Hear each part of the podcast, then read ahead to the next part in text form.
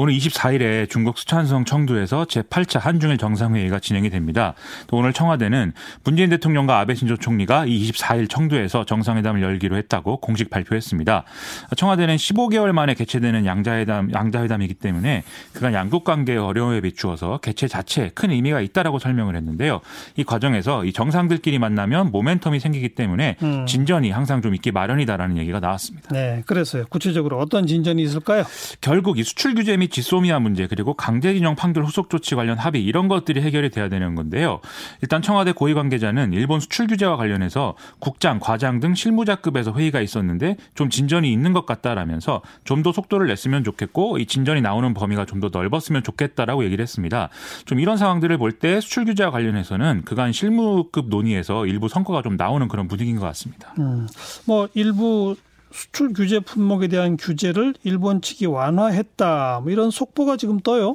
일본 경제산업성이 오늘 오후에 이 반도체 핵심 소재인 포토레지스트를 기존의 이 개별허가에서 특정 포괄허가 대상으로 변경하는 내용을 홈페이지에 공시했다는 것인데요. 예. 이 포토레지스트는 에칭가스, 플루오린 폴리이미드와 함께 지난 7월 달에 수출 제한 품목으로 지정된 그 이제 대상이죠. 그 세 가지 품목 가운데 하나는 다시 이제 되돌렸다 이 말이네요. 이 완전히 뭐 화이트 리스트에서 빼거나 우리나라를 그런 건 아니지만 네. 요 한 가지에 대해서는 이 포괄허가 즉 이제 그 어, 수출을 할 때 개별적으로 다 검사받지 않아도 되는 그런 상품으로 이제 지정을 했다라는 얘기입니다. 그래서 이제 규제를 좀 완화했다는 거고요. 그래서 이런 사실을 보면 한일 간의 좀 물밑 대화가 어느 정도 성과를 내고 있는 것이고 이게 또 한일 정상회담의 성과로 이어질 가능성이 있다. 이런 희망을 좀 가져볼 수 있을 것 같습니다. 그런데 핵심적인 건 강제징용 판결 관련이잖아요. 그렇습니다. 그거는요? 그동안 문희상 의장안을 중심으로 좀 해결 방안을 찾는 방식이 논의가 되었던 건데요. 오늘 청와대 고위 관계자는 일단 문희상 의장안에 대해서는 부정적인 입장을 내놨습니다.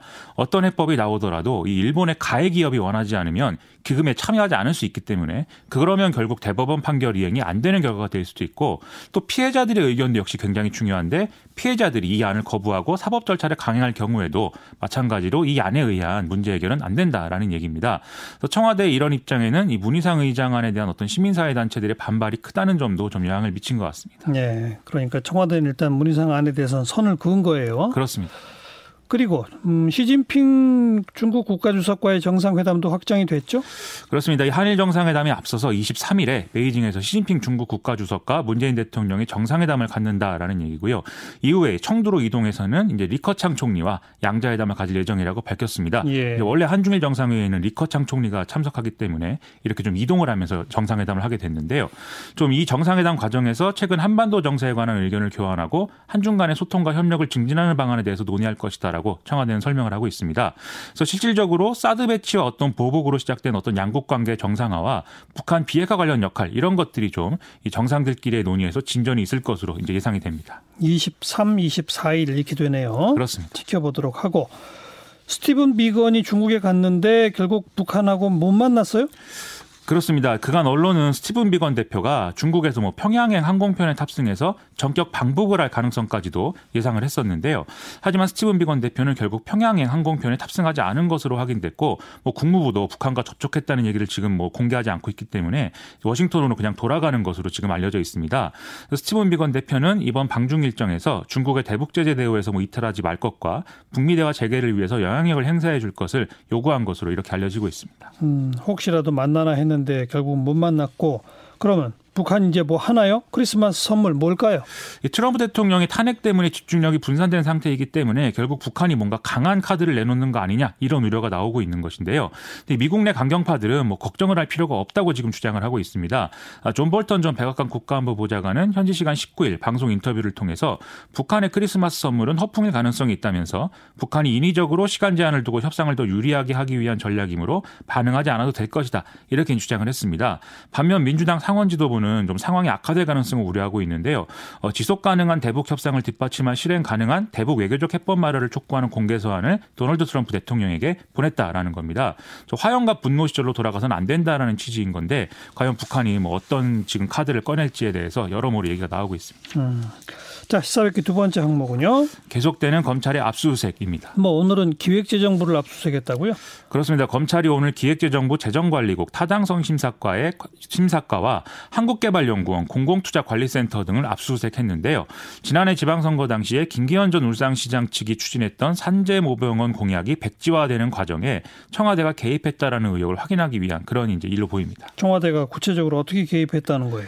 이 검찰은 송철호 울산시장의 선거 캠프에서 활동했던 이 송병기 울산시 경제부 시장의 업무 수첩에서 2017년 10월 달에 청와대와 산재모병원 좌초 등에 대해서 논의한 정황을 확인을 했습니다. 업무 수첩에 이제 2017년 10월 10일 단 체장 후보 출마 시 공공병원 공약 산재모병원 좌초되면 좋음 뭐 이런 메모가 적혀 있다 이런 거였거든요. 네.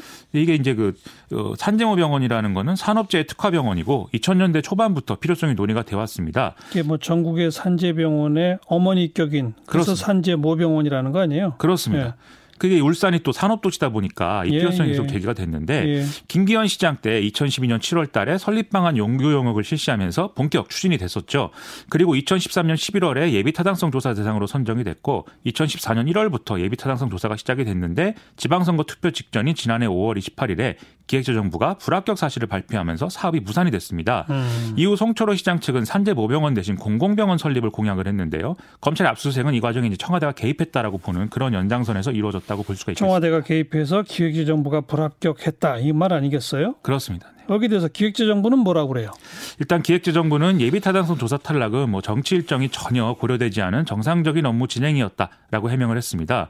그리고 시점이 이제 선거 직전이 된 것도 주무부처인 고용노동부와 울산시가 여러 차례 사업 계획을 변경해서 다른 사업에 비해서 이 심사 기간이 오래 걸렸기 때문이다라고 해명을 했는데요.